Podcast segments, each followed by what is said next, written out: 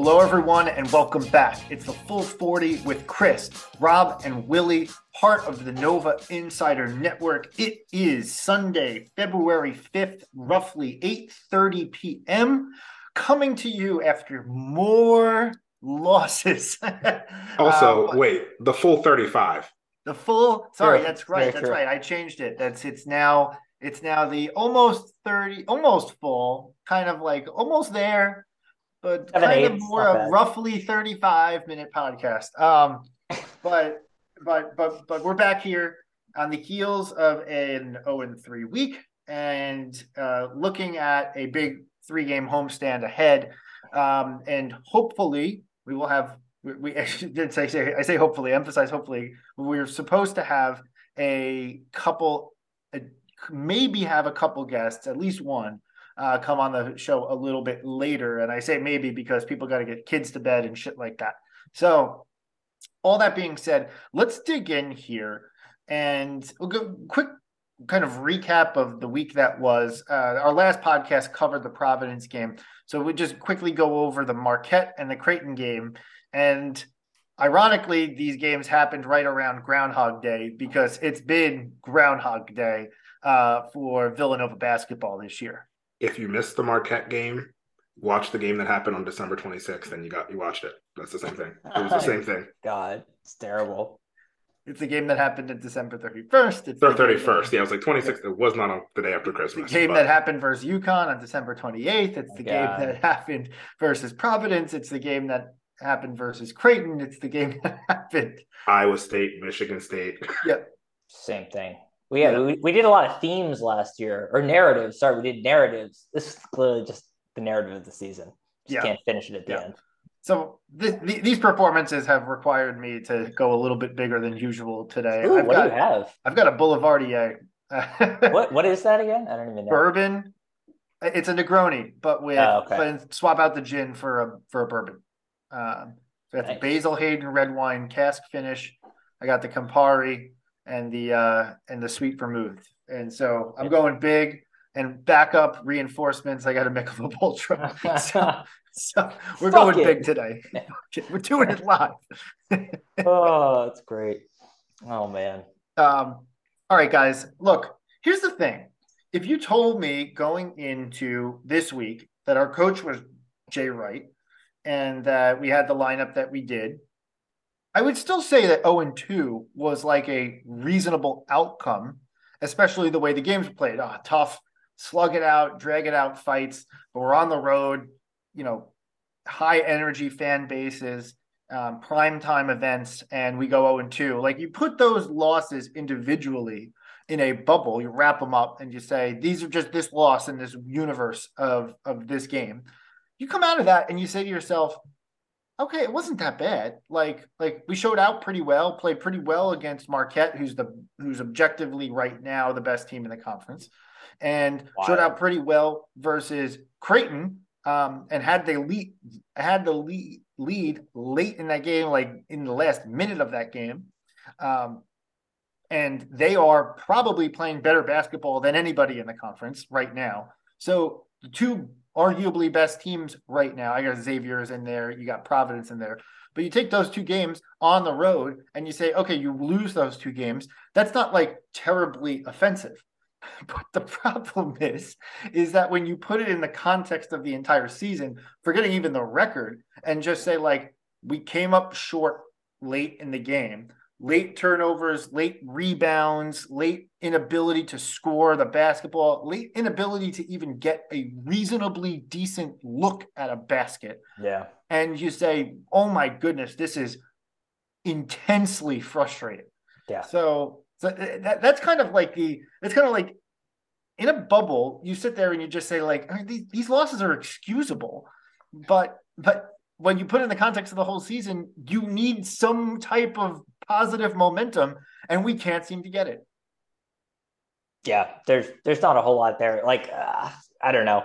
Just I just feel I'm struggling. I'm struggling for words just because it does feel like the same talk track. And at some at some point, you're looking for positive momentum, and if you don't score more points than the other team at the end of the day, there just isn't positive momentum from moral victories. And like we can point to a couple things, and I know we'll talk about about Justin. And I think actually, you know, Justin stepping forward and stepping up in the past week, I think has, has made. It's funny to say, like I think he, it's made a huge difference in how the team looks. And obviously, we talked a little bit about that on the last podcast as well.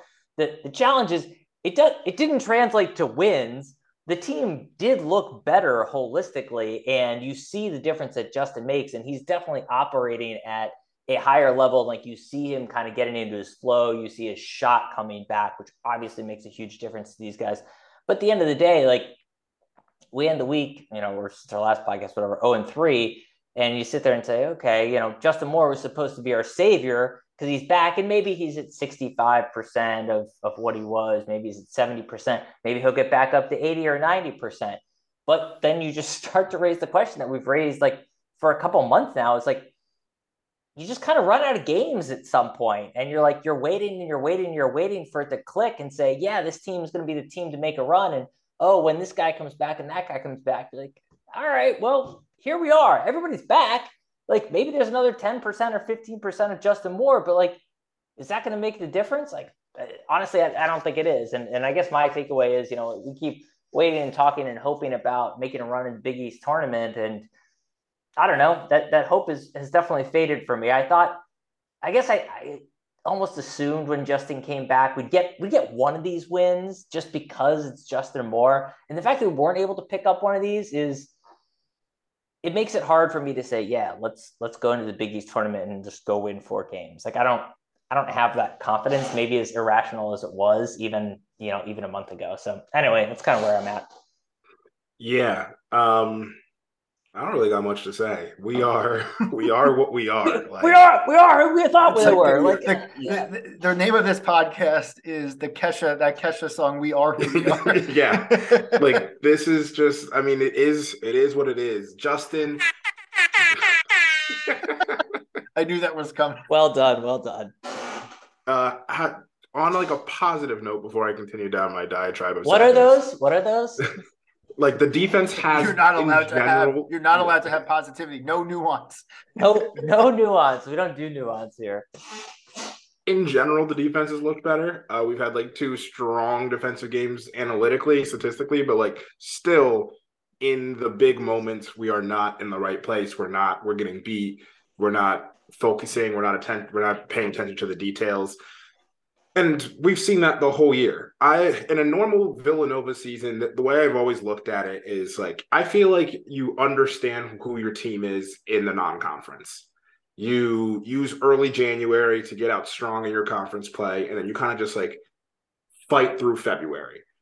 For us, we were losing a bunch in early in early or in the non-conference, and I think we kind of tricked ourselves and maybe not tricked ourselves because we were getting Cam wasn't there and Justin wasn't there. Yeah.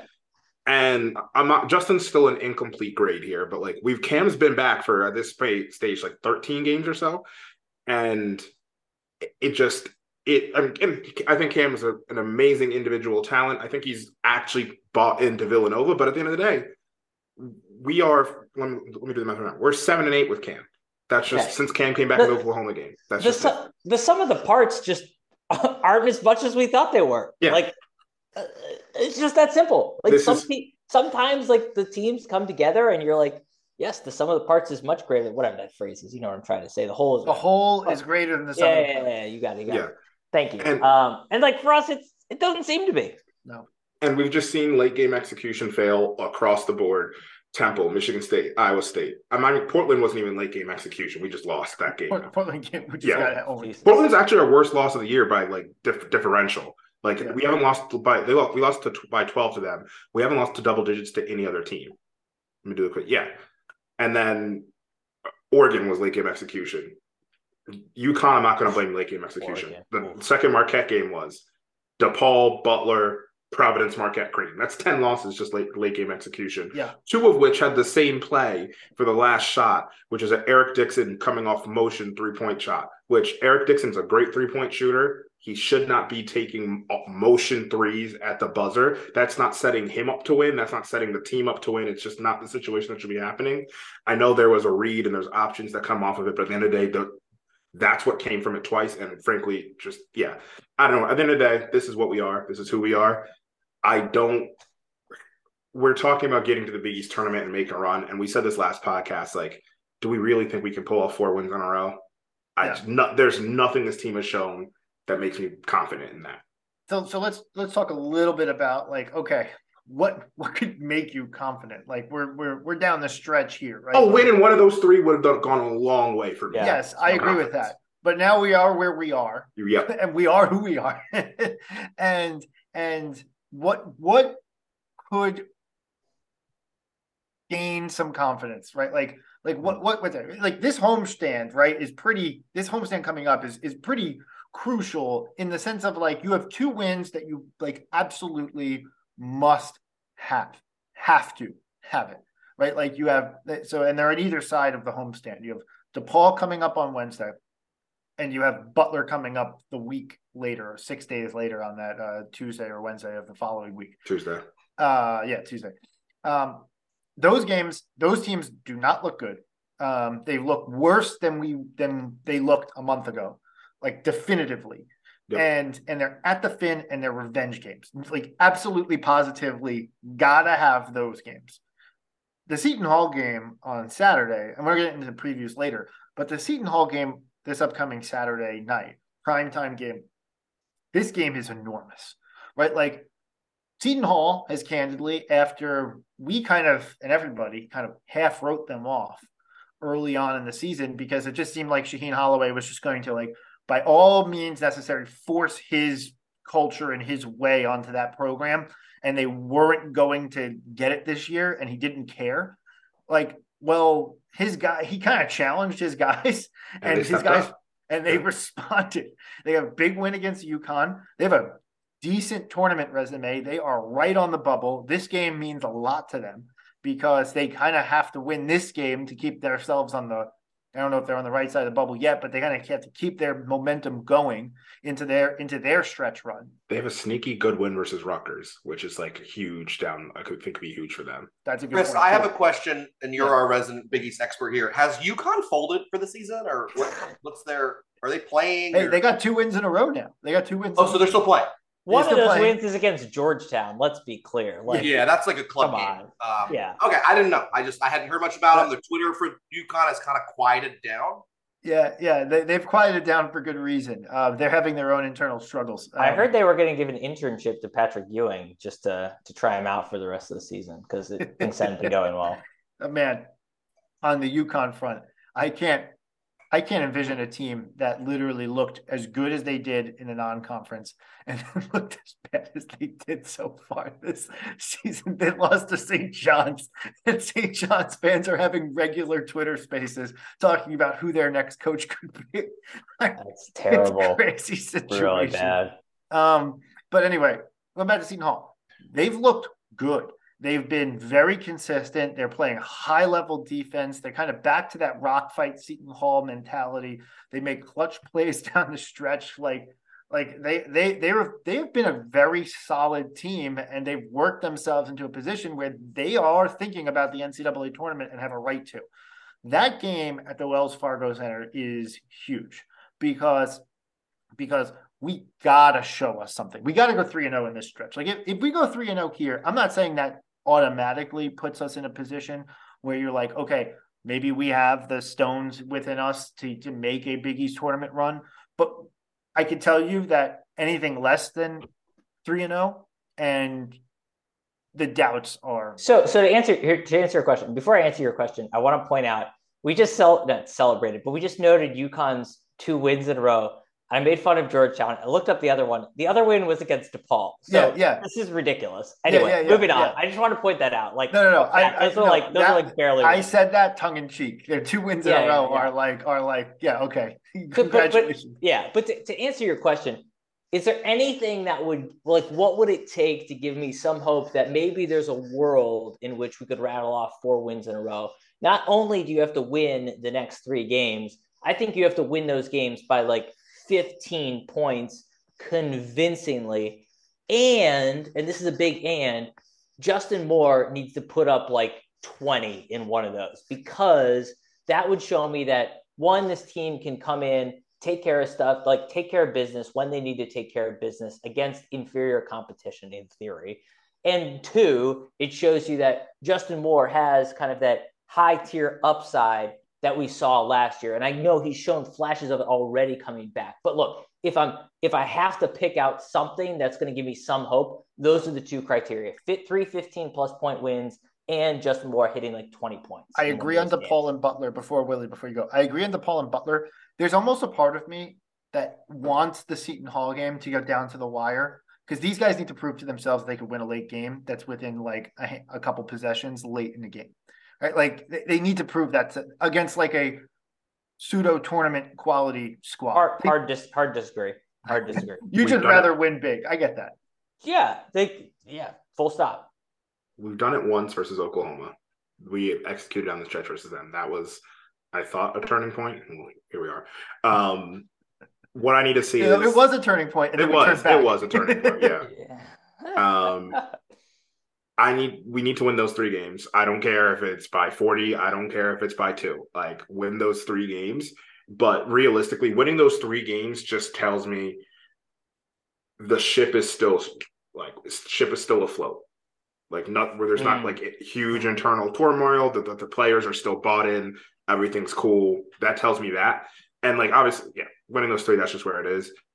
The big one for me is we need to steal one versus Providence or Xavier if we can do that, then I will be like, okay, if we can, if this team has the ability to go into a hostile situation on the road and get a win versus two very two top five seeds or one of two, um, one of those two, I will feel somewhat confident that they can win on Thursday, Friday in the Big East tournament and get to Saturday.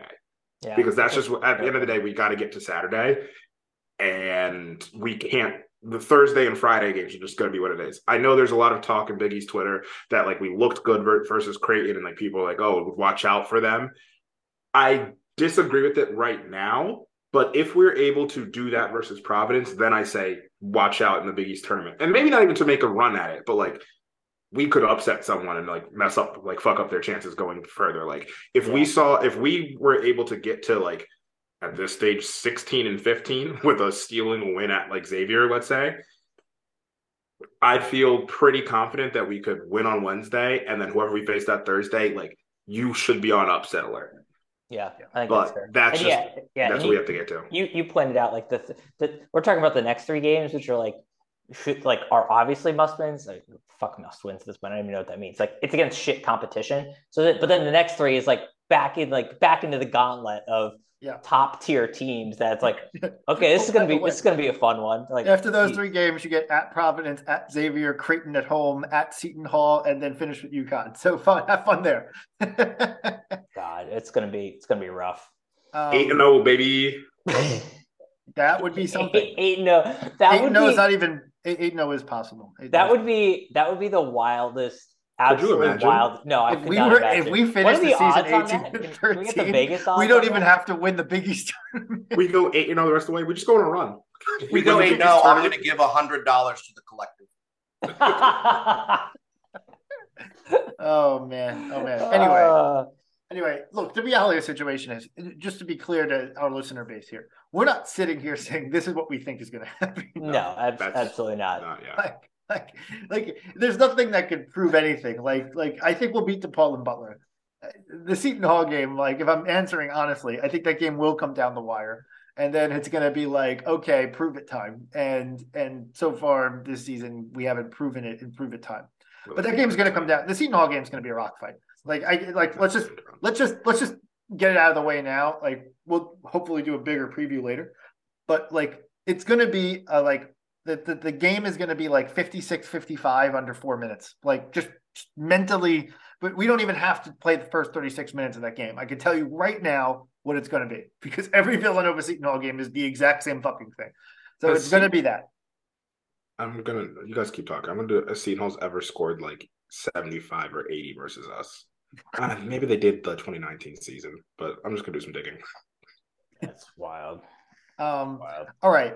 So while Willie's doing some digging, we just had a very rational conversation around how, around how, hey, we lost three losable games this week, and now like here's where the path goes from here. That's a rational conversation, right? Unfortunately, we have to address the fact that like a lot of irrational conversations have been going on, and everyone is guilty. And candidly, I'm I'm fucking incensed. I am absolutely incensed at everybody right now. And we've we've held off on it. We've bit our tongue a little bit. We've gone through this, whatever. It's time to talk, right? Like it's time to talk. And candidly, what's kind of driving me towards this conversation is is the reaction from the so, so everyone's on just to be clear. Me, us on this podcast, right? Like, like, like Villanova content creators who I love them dearly, but like they're on blast. The the program itself is on blast, and we're going to get to that. The fan base writ, writ large, especially Villanova Twitter, is on blast. Like everyone's on fucking blast right now because the thing that really set me off today was there was this tweet that was going around where someone I mean, we've all heard it, Kyle in Neptune, that like that like trope that been, that's been going around, like whatever, right? Like and apparently Eric Dixon liked one of those tweets. Now, just to be clear here, like I don't actually know if that means anything because sometimes the guys see tweets going on and like strategically like them to basically say, "Hey, I saw this make a note of that. Like I'm making a note that you said that about one of my guys, one of my coach, or Mm, whatever. Like mm. I want to show you that I'm paying attention. Mm. Like I've seen that happen before. Yeah. Like like this is this to me is not automatically going down the stretch of uh was my second choice for a reason JQ like Twitter story. Yeah, that was, that was as blatant this is a Yeah. wildly different situation than that. What Just Billy, random thought. Could you imagine if JQ tweeted that again right now? this is an all-time troll. He's about so to be good. he's about to be maybe arguably on the number one team in the country. yeah. And- That'd be and so so good. Oh my is- god. yeah, my second choice for a reason. Yo, we, we Fuckers. should screenshot that and tweet it at him. Hopefully they'll do it. That'd be that'd be epic. Anyways, back to Full the cir- full back, circle. I like back it. to the importance. Also, um, Seton Hall scored 70 like in 2020. They scored 77 in 2019, so it's very recent. Okay. So so so this is what prompted it. And and and to the program, to the fan base, everyone chill the fuck out, okay? Like everyone needs to calm the fuck down because the insecurity between our fan base and between the program, candidly, is is absolutely outrageous. You want to talk about the one thing, like 10 and 13, no one feels good about this season. I think there was a lot of challenges, and I'm going to put myself on blast a little bit later. I'll do it at the back end. I'm going to put myself on blast a little bit later. But I think there was a lot of challenges here that, like, we didn't really fully ingest early on, and we probably should have lowered our expectations going into this season. And we did a bad job as a podcast. And I'll blast ourselves now, and I'll blast myself in particular. yeah, later. like, you you especially, but Yeah, we'll- we'll me get to that. especially. We'll get to that. I'm Yeah. I am fucking guilty. I am I am the problem. Okay, let's like let's just be honest here. I'm the problem. Okay, I went credit, into this bro. season. I went into this season super high end, and like I I kind of thought that I could conjure wish it up myself, and I am apologizing to our listener base because I was part of getting your hopes up. Now I was reading tea leaves. I was trying to make decisions. I was trying to think through kind of like how this season could play out, and I fucked up.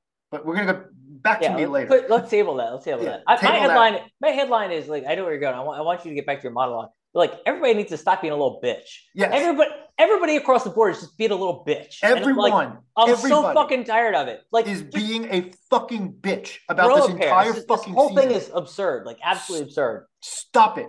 Okay, everyone, stop it. And I am not just talking about Twitter. I'm really not. I'm really not. I'm talking to the to the program too. Yeah. Get your shit 100%. together. Get your shit together. because you just lost three losable games that like Jay Wright has lost multiple times. The Providence game at home, the Marquette game away, Creighton game away are the three games that Jay Wright seems to always fucking lose. Okay. So that you just lost three losable games that were kind of obvious going into them. And like everyone's like melting down over it. You got A Ray posting about how how how he feels like he can't say what he wants to say. Like you got you got you got shit going on everywhere. Everyone stop. Okay. If the program is reaching out because they're trying to control the message, stop it. Stop it right now.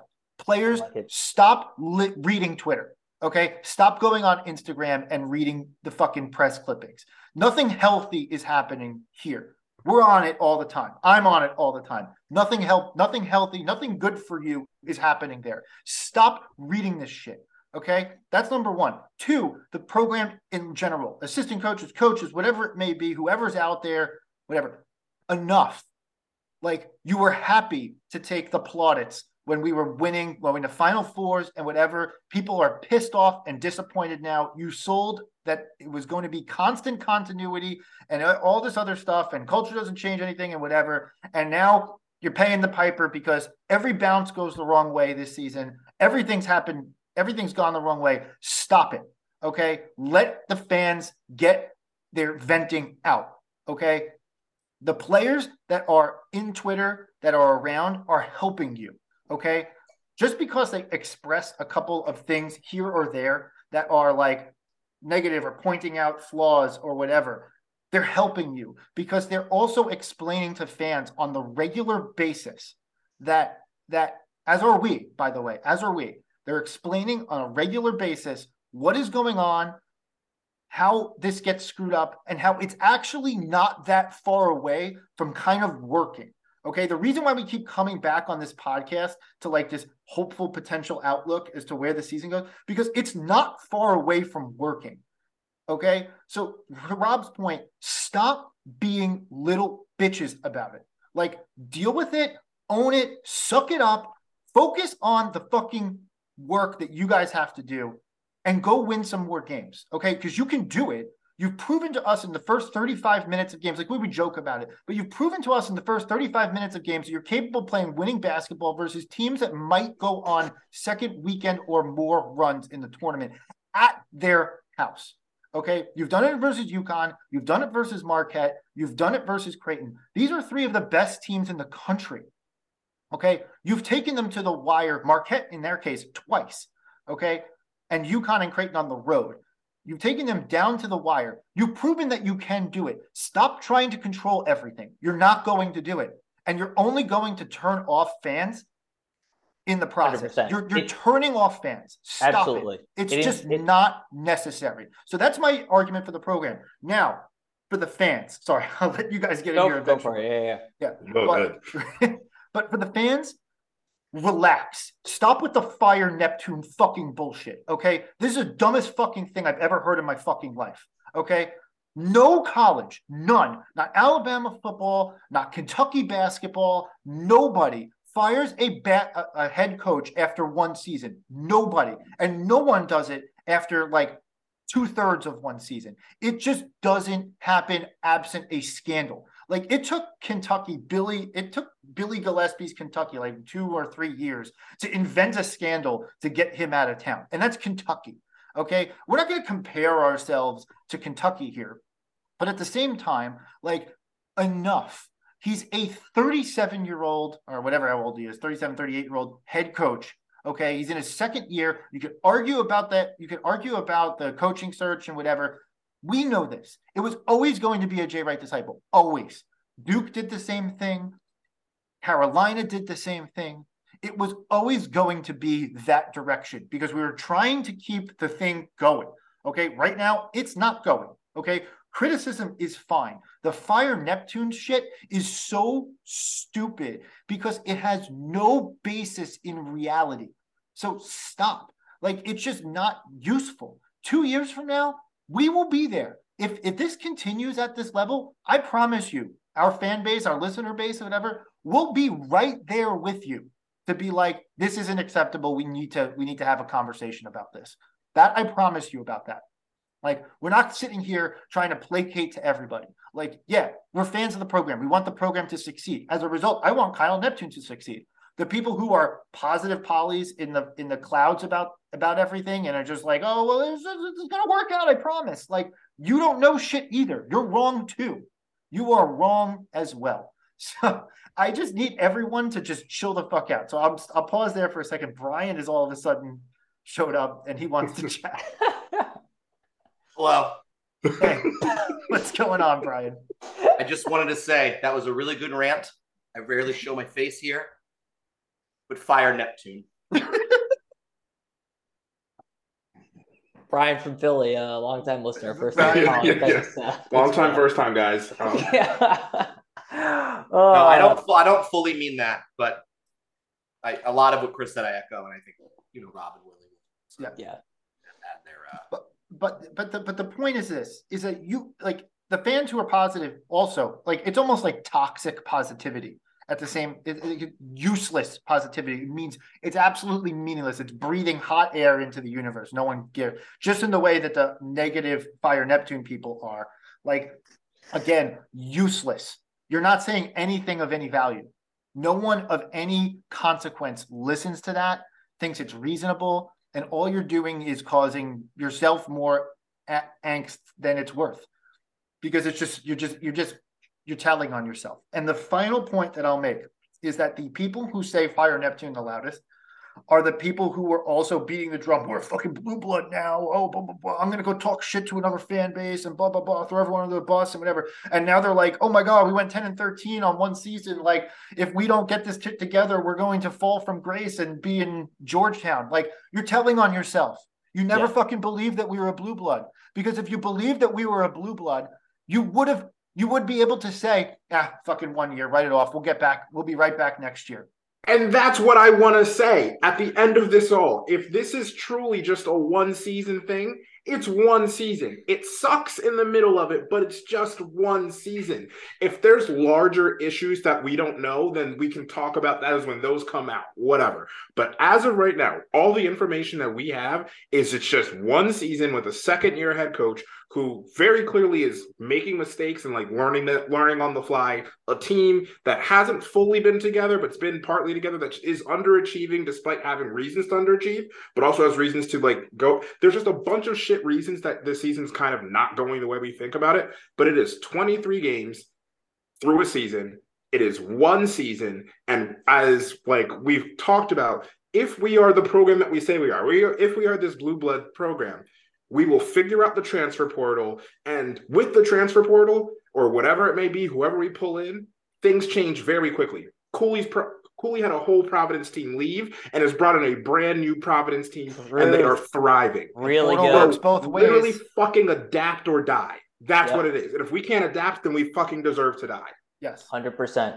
Absolutely, really well said. My, I guess my, uh, I agree with, with most everything that's been said, and and I feel like I'm just going to be uh, shooting myself in the foot here and going against uh, my general advice, which anybody who listens to the podcast, I don't talk about this too much, but my general advice is in life, just lower your expectations.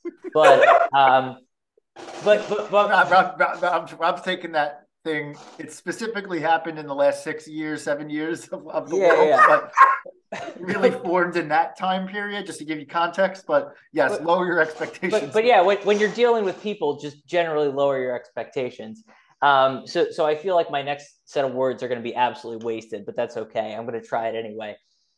My ask to to the program, to the fan base, is is just try to do like just like a little bit of nuance, like just just a touch, like get somewhere in between an absolute of like for the program, I have to control this narrative to like everything's in chaos. Like you can operate in an in between space. You can understand that people are frustrated you can understand that your success has therefore put you in the spotlight and raised expectations. And as a result, people are going to be more critical of you. And you can actually embrace that and say, hey, look, we, we get it. We got to do a better job. Like, that's part of what comes with this. You want to be a big time program. You want the new stadium. You want the big donor money. But guess what? Like you got to perform. And with that comes people who are going to be more vocal. It comes podcasts that are coming on going to call you out on some of your shit. It comes with people following you on Twitter and like putting you on blast. But like that's part of what comes with the success. And like understand that and appreciate that. Villanova is big time college sports. Like you're gonna have to deal with that. And if you can't deal with that, get the fuck out of the spotlight. That's 100%. my that's my word to the program. Now to the fan base, same thing. Like Chris, I think has articulated this pretty well, so I won't spend too much time on it. But like, understand there's some level of nuance here. Yes, we all want to do better. Guess what? The people in the athletic department, you think they're sitting there on sitting around on their asses, being like, "Oh, this is okay." Like, hope it turns around. Fuck no. They want to do better. I'm sure they're busting their ass every day to try and figure out what they can do better. You think the guys on the court are satisfied with this? Absolutely fucking not. Do you want to go up to one of them and say, hey, you suck? Absolutely fucking not. You're not going to do that because you don't have any fucking balls. And guess what? Because they're actually busting their ass every day when they're out on the court. Understand that. Understand that people are putting their best foot forward. Also, it's okay to say, I want better. Like, yeah, that's cool. Like, yeah. expect go, go ahead. Fucking totally. criticize. Criticize. But the late game rotations have been shit until lately. but also, don't be a fucking dick about it. It's not hard just don't be a fucking dick. Yes. Like, it's okay to criticize. Like, but guess what? People are people. People who work in the athletic department are people. People on the court are people. Like, you don't want somebody coming up to you like on the street and blowing up your shit. So chill the fuck out, be a decent person, and just like, I don't know, everybody introduce like a little bit of nuance into your life. Just it's just a touch. It's all math. Just, just a touch. It is, it is just basketball, you know. Just a touch, just for a second, just to see how it feels. Just to see how it feels. God, fucking A. Jesus. Jesus. Rachel, Rachel's got a hand raised.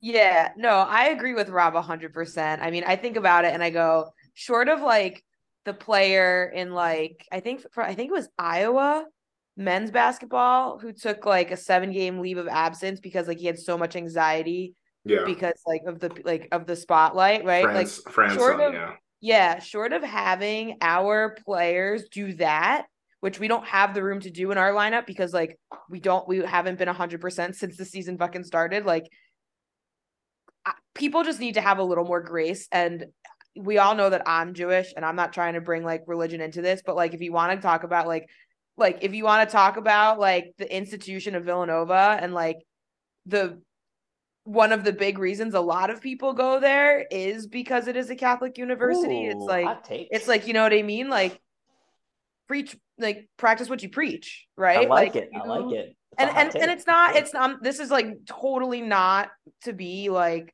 you know preachy controversial in any way. It's just like have a little grace. Understand that these are at the uh, when I feel like I, I'm the one who says this all the time, but like these are literal children they are they are 18 to 22 year olds. They're like exclusively not children.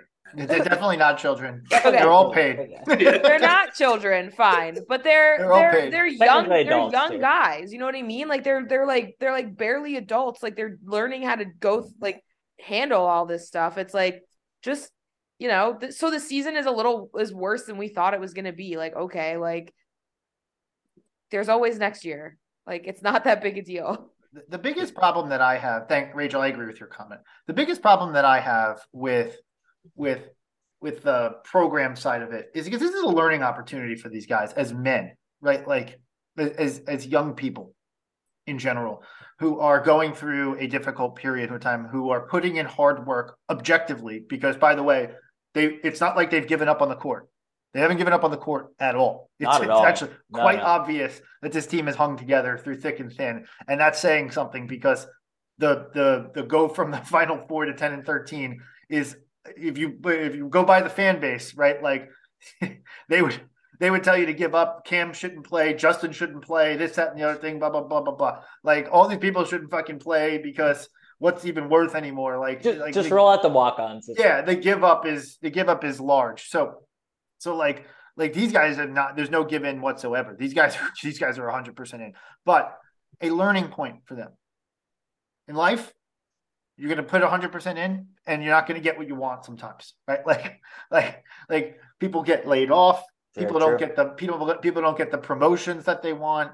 Right? Like it doesn't all it's not fucking sunshine and rainbows. So this is life, right? Like this is this is life and you're getting a healthy dose of of of of a thing right now that you're going to learn and grow from. And you're fortunate that you're going through it now, as opposed to having to go it through it when there is a family that you have attend to, to attend to, a mortgage that you have to attend to, blah, blah, blah, all these other things, right? Like take that moment now, learn how to handle it with grace and move forward. There's an opportunity here for the young men on this team to actually learn something.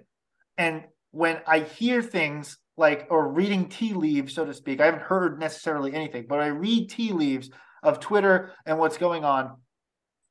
I will say that I will say that it seems like we're trying to like shut down critique, shut down criticism, hold this together. It's hurting recruiting. It's hurting the like guys, guys, like every fucking fan base, every every program around the country, Indiana, Kentucky, UConn, right? Like same same shit. Same, same fucking shit. It's the same thing. Villanova is not special in the way that their fans respond to things than anybody else. Yeah. Right. Like the problem, the, the maybe the argument, the problem is that you've told them that Villanova is this sanctuary of of nothing but glowing support all the time. And now when that when that thought process is wrong, you're you you've got some problems, right? Like maybe that's the case. But even still, you have to understand 80% of your fan base is still behind you. These games are still well attended, right? Like people are still there. People are still showing up. People want this thing to turn around. Right? Like the want to have this thing go well is present.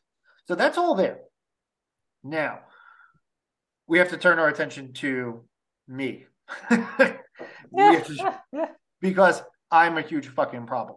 And and and I need to go out and say this and take ownership of it going into this season, reading kind of what was going on, the Kyle Neptunes feels like Jay wasn't even here during the last several years, and it feels kind of business as usual. And and we got Cam Whitmore, lottery pick, and Justin Moore might come back in late December, and and and and the practices are going well. Everything seems business as usual in the main line. We're number 16 in the AP poll going into the season. All these things leading into it, returning four people from a final four, all the things, right? Like you say that and you say, yeah, okay, this team can hold, tread enough water that they'll be in a good position. And when Justin Moore comes back, fucking fire it into fourth gear, put on the afterburners, and this team could get really fucking hot. And I said it myself that this team like could cut down the nets in Houston, right? Like because I thought, hey, put on the afterburners, we got all this stuff going on. I saw what happened with Kevin Ollie. I saw what happened with um I'm fucking bl- blanking on the name. The guy in North Carolina, but like Hubie Davis, Hubie Davis, like and said maybe Neptune's the next in that line of things that good first years happen and like whatever. Uh, that that clearly hasn't been the case, but also it was stupid.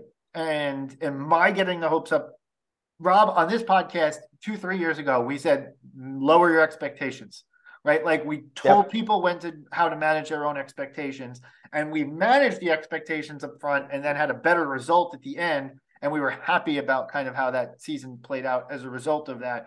We failed, and I in particular failed our listener base by getting your hopes up and kind of riding that riding that message, thinking like, yeah, we're going to get one or two really good years here out of this early Neptune years, and then we'll have to figure it out from there. Because I thought that like Culture was kind of on autopilot, just kind of plugged Neptune in instead of Jay. All the assistants are back. All the players who we knew were coming back are back. Justin Moore comes in mid-year, and we have the train rolling again. And boom, there it is. And I thought also maybe it could be a pseudo down year in the conference. So I thought maybe we could start rolling like right away. Hasn't happened.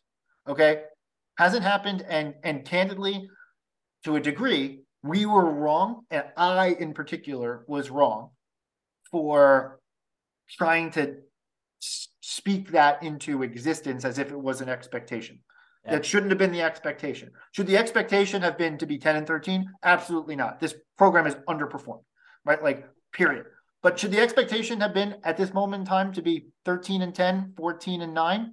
Yeah, that's probably about where we should have expected this team to be. Yeah. That was hot. Yeah. That was hot. I don't know. Thank I, you for your apology, Chris. I, I accept it gracefully. Thank you, Brian. Yeah. Brian's been one of the most people who's been pissed off by my take early this season. I mean, it was a ridiculous take looking back. Well, I will say it was a ridiculous take. It was, in even the moment, it was Even- ridiculous. Even, Come in the moment, I think we called him out in the moment on it. We did. but, I, yeah. I, I was like, I unmuted- was like, oh, we could be like a five seed is where I thought we could get up to. Like I was expecting the 2018-2019 season. Mm. what I was expecting. Yeah. where, where I I, thought noticed. this was the eighteen nineteen season where the six seed that we were going to get was going to be like the six seed that blows up a bracket. So that that that was my That was your yeah. Well, where I noticed Chris was on to me is I was bitching about fans on Twitter, and he responded, "That's not fans on Twitter, Brian. That's me saying that." I was like, "Oh, he caught me." I'm I'm I'm holding myself accountable. This is about accountability, and I'm number one on the list of people who needs to be held accountable. I like it. All right. With that being said, um, why don't we take a small break here? Um, we're gonna pin, put a pin in this. Um, we'll have a one minute interlude, if you will, thirty second interlude, and then uh, we're gonna be back with um, John Maniatis. And I don't know if I got his name pronounced correctly, but he is the host of the DePod, um, who hosts the DePaul, uh, a great DePaul podcast. Um, we'll talk a little bit more about that when he comes on and we'll see if we um, have someone else to help with the Seton Hall preview coming up as well. All right, uh, we'll be back with you in just a minute.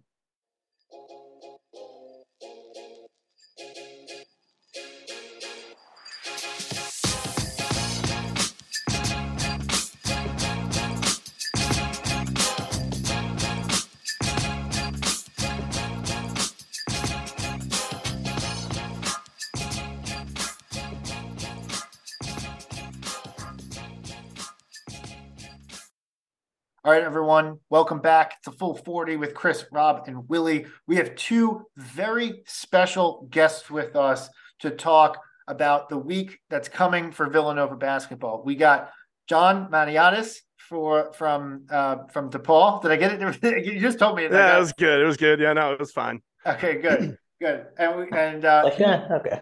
he is the host of the DePod, um, and he does a great job. He's had he's had their athletic director on once or twice. He he does a great job with that podcast.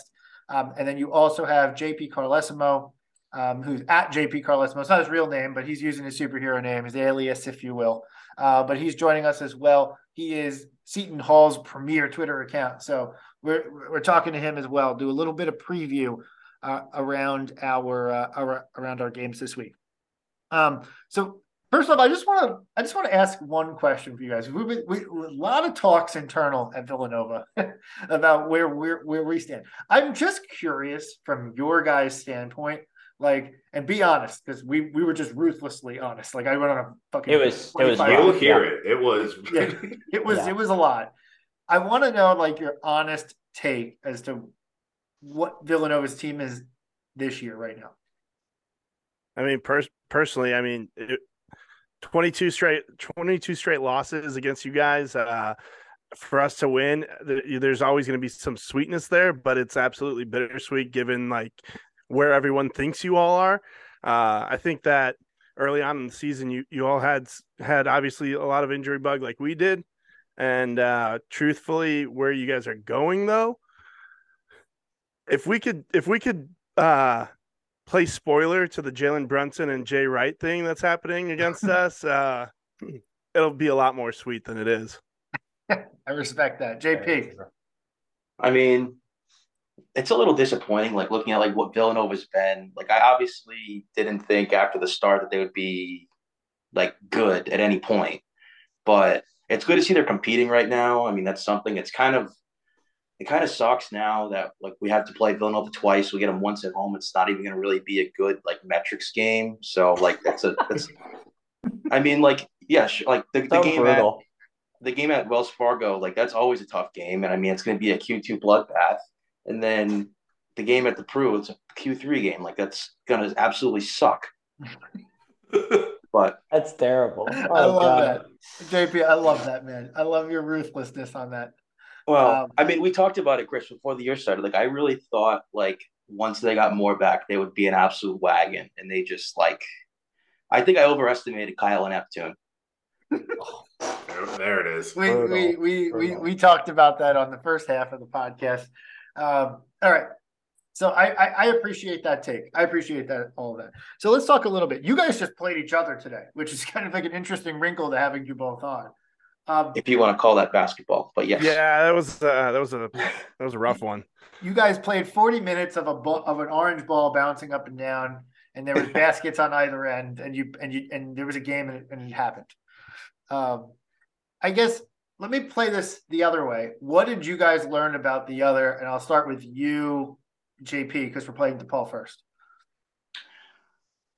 I mean, honestly, Mo is Mo Gibson is a dude. Like he's so good. That team completely quit today, and he was just rolling. Like he single handedly willed DePaul back into contention in that basketball game. Everyone else was basically doing nothing. Um, I mean, the defense of Seton Hall is obviously really good. Like DePaul couldn't get anything going. I mean, I, th- I thought they played pretty hard the first half, and then everything kind of just went kind of to shit when Seton Hall started making some baskets. I think they had like a 46 to 16 run at some point. Someone said that's insane. Yeah, But- it was rough. I mean, like they're playing hard still, you know, for the most part. Um, that's really all you can ask for when your team's not really in contention with anything. So Was it any point in time today? Was it Da'Sean Nelson time at any point? Then the dude, he when it was came out fifteen and to he was one. like on fire. Fifteen to one. Yeah.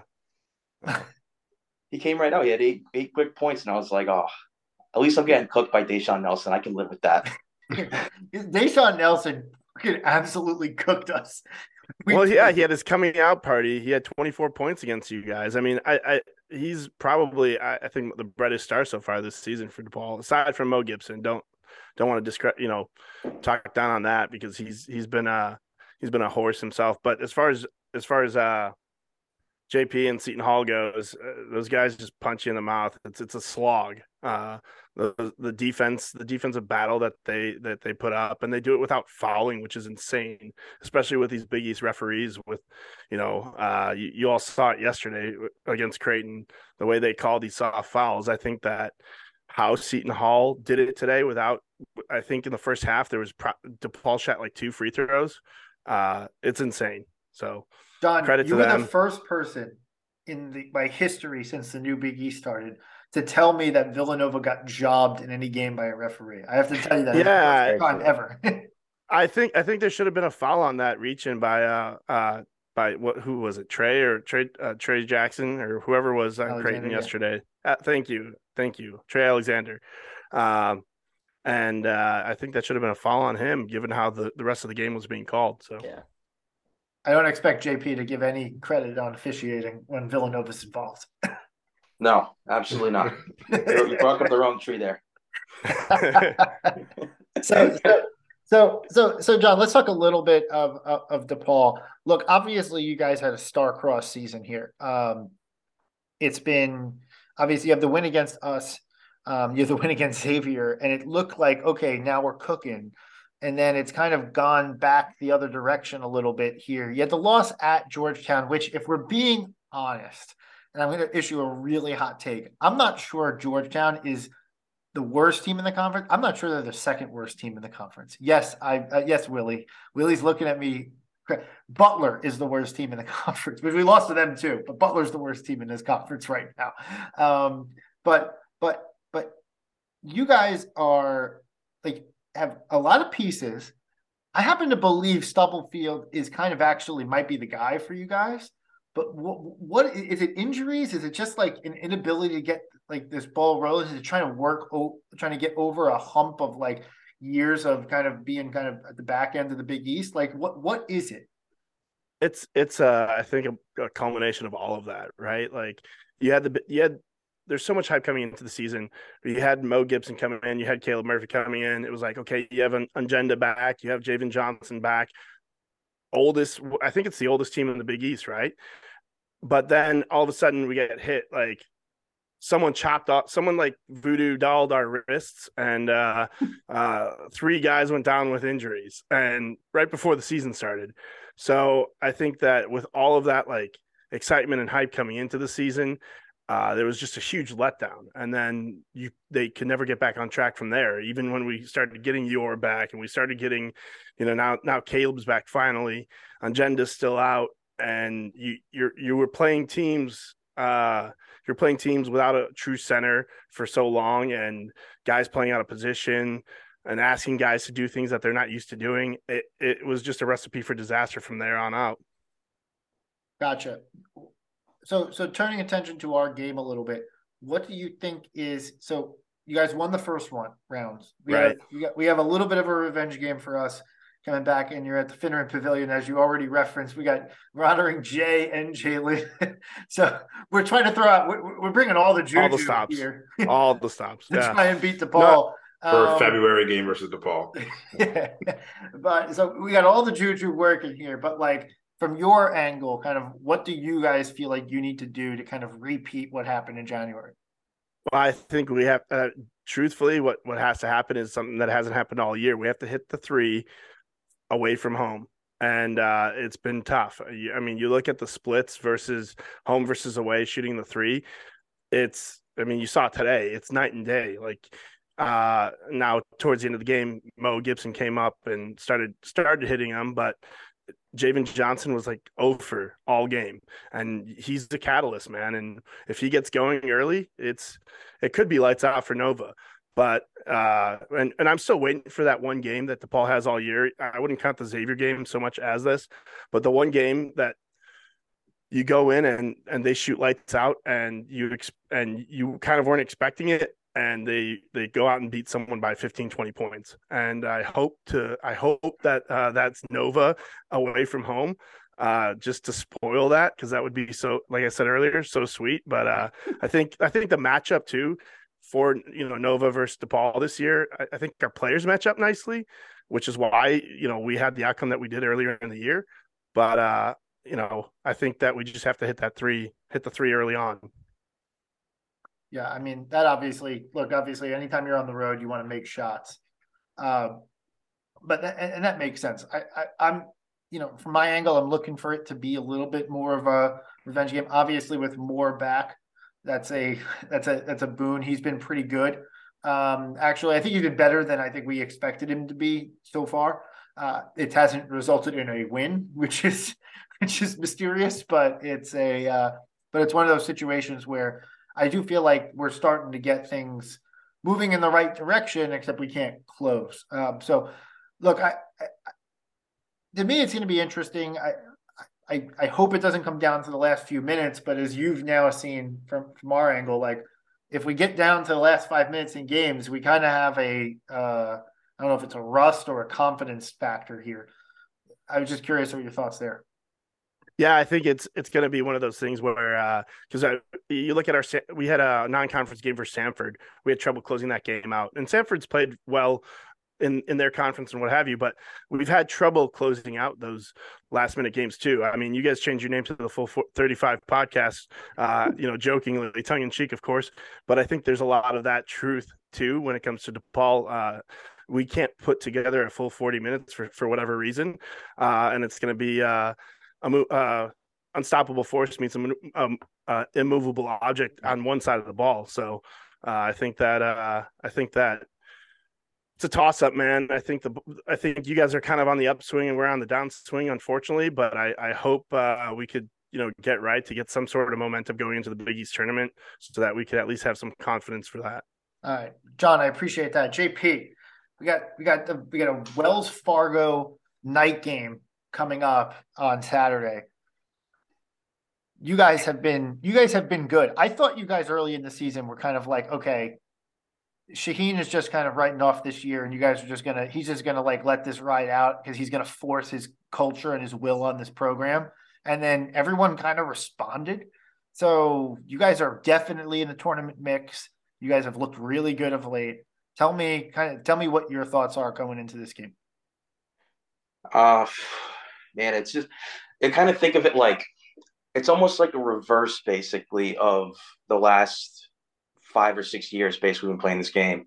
Um, where Seton Hall is the team that's kind of gonna be probably favored to win the game. And no matter how good or bad Seton Hall or Villanova team is, they always play each other tough. And it's like one of those games where it's like, man, like I want this to end, but at the same time, I really don't. Like it, it's it's I, there's really, I don't even know how to describe it. Um, but I'm not overly optimistic, really. Um, like you were talking earlier about closing games. I think a lot of that is just Justin Moore shaking off the rust. Um, like he's he hasn't been playing live game action in the entire year. Really makes a lot of sense for him to just really come out of his shell against Seton Hall. That would be so fitting. Which I'm going to hate it. I'm going to say it the now. self-loathing amongst Biggie's East fan bases. The self-loathing amongst Biggie's fan bases is second to none. it goes hand in hand with Catholic guilt. It's like it's like one and one and the same. Hey, you know what though? I'm rooting for Justin. You know, it's it's a good story for that kid to get back on the horse. Um, you know, obviously a tough tough injury for him. So if I if if we go down there and Justin Moore beats us, I'm okay with it. It sucks, but you know. What if Chris Arcidiacono hits a late three? Like yeah. he did last year, and yeah, I like wanted to literally strangle myself. he hit that three. What was it? Like the shot clock was literally that like one and I think Seton Hall was up at that point, or they were chasing. It was it was a close point in that game towards the end, and he hit that three, and I was like, "You got to be kidding me, dude!" Of all people, I'm getting arched again. Not even the good one this time. uh, that shot was one of the classic, like, no, no, no, yeah, yeah. Oh. I don't even think he hit a shot the rest of that game too. He just hit that one. No, shot. no, definitely, no, no, definitely not. He probably didn't hit a shot for the next three. Um, So, so I guess kind of from your angle, JP, what has gone right for for Hall in the in the month of January? Because like from January swoon from Jan to January boon, you guys have had a hell of a month. Um, it's this you're this is kind of uncharted territory for you guys. Are you waiting for the other shoe to drop, or like tell me what's gone well? No, I just think kind of what you were saying. If you look at this team in like November, December, there was just no cohesion. Everyone was kind of like, this is not Kevin Willard anymore. Everyone hated it. And I don't know if it started. I think it kind of started a little bit at the Rutgers game because that's yeah. when you kind of saw Kadary Richmond take a take a step. He bought in, and then now you're starting to see all these other guys buying in. Guys that I honestly thought would have no business being on this team and buying into it or buying in. Like I look at like Tray Jackson right now. He's going to be huge if he can actually play defense like he's played it the last week. I mean, he held his own against Joel Soriano. That's a beast. Um, you know, not taking anything away from URNA, but he did pretty well today against him. He's still a big body, you know what I mean? Tray's 6'10, 200 pounds soaking wet. Um, but I mean, you saw what the kid can do when he can score the basketball. So if you get that going from him, he's playing good defense to spell Tyrese Samuel because they really don't have like true bigs. So you're playing a lot of guys out of position. But whatever's going on right now is working. The buy-in's great they're starting to hit some shots. Al Dawes is starting to play like an actual basketball player, which is good. Um, you know, it's going to be a matter of can they consistently hit shots and not have a 10 minute span where they don't make a bucket. Yeah. Well, JP, I can fast forward this to you and tell you the future. I'm just going to get my crystal ball out. And that the 36 minutes into this game, at the under four timeout, this game is going to be like 55 56. we we could just we could just get to that point and actually watch the end of the game play out because every time we play you guys, it's pretty much pretty much that exact score. And and you're absolutely right. That's why I'm saying it. It makes total sense why Saturday is Justin's Justin Moore's like I'm back party. Like he closes out that game. You guys are going nuts. Like oh like bang we're back we're back and then, we're back at 12 and 13 yeah at best but, by um, the way at best yeah so you just assumed a DePaul win at best at best heck man I mean, they've looked pretty not like they haven't looked great, but they're competing in these teams against, you know, they go to, you know, get Marquette and compete. You go to Creighton, you compete. You know, that's really all you can ask for. It's better than, you know, straight up just losing to a Butler team, you know? Yeah, that's what we did earlier in the month. Already did no, but it's yeah. better. It's certainly yeah. better than what St. John's has been doing of late. That's for sure. Yeah, absolutely. That's that's what I'm saying. You know. Yeah. All right. Um, any parting thoughts here, guys?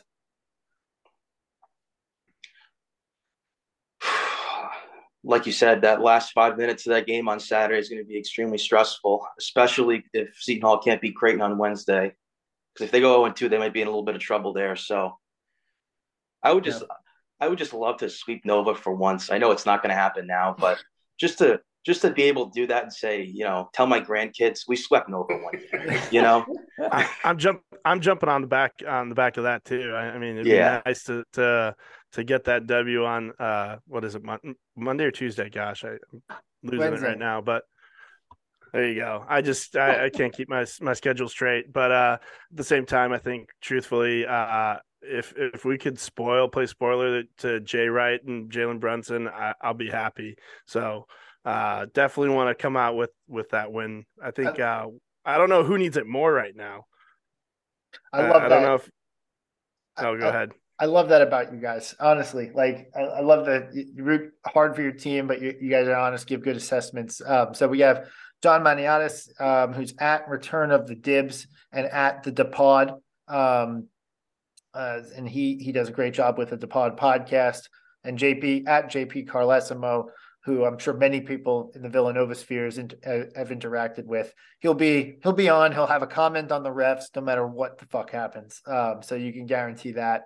Uh, but JP is a great follow as well. So I, I, would recommend that everyone who's listening turns to those guys uh, to help get a, the other side of kind of the game that's come the games that are coming up this week. All right, Rob, Willie, anything else? Good on my end. Well, Gucci. Awesome. One last one last thing, guys. I wore this uh, out the mud hoodie for Paul Reed uh, and your 76ers fans out there. Uh, so good, go go root on Paul for us. I love that. Ball, ball, baby. That's a great. It's a great shout out. You know, before before we wrap up, I, would be remiss if I didn't say this on a Villanova podcast. I, I, think I tweeted it earlier, but I don't know if any of you guys caught the uh, uh, who was it? Ohio State and Michigan game today when Jay was on the call. Dude, um, he was he was fantastic. he he truly was. Honestly, like I learned more about like just random things in basketball I thought I'd never even care about in listening to Jay for 10 minutes than I would have imagined. Hey, which Jay are we talking? Who's Jay? Jay Wright. Oh, oh, the old coach. Yeah, yeah, I know. also, speaking of that game, the halftime entertainment in that game was absurd. It was, it was some guy throwing hats and catching them and like juggling hats and putting them on his head. I've never seen anything like it. It was. Uh, it's like Red, Red Panda's Panda days are numbered. Yeah, I was a big fan. Yeah. Red, Red Panda's gonna start doing out. that. She's gonna start doing that on the unicycle. Is yeah. Red Panda washed? She's kind of washed. I mean, hey, you know what? people she, are saying she she, she brought home she brought she brought home that victory for us. Uh, you know, uh, last a couple months or a month ago. So I'll, I'll take Red Panda any day right now. I love it. I love it. All right. Don JP, thank you guys so much for Thanks. joining us here here on the Full 40. All right, that that wraps it up for today. Uh, thank you everybody for listening, and as always, let's go Nova.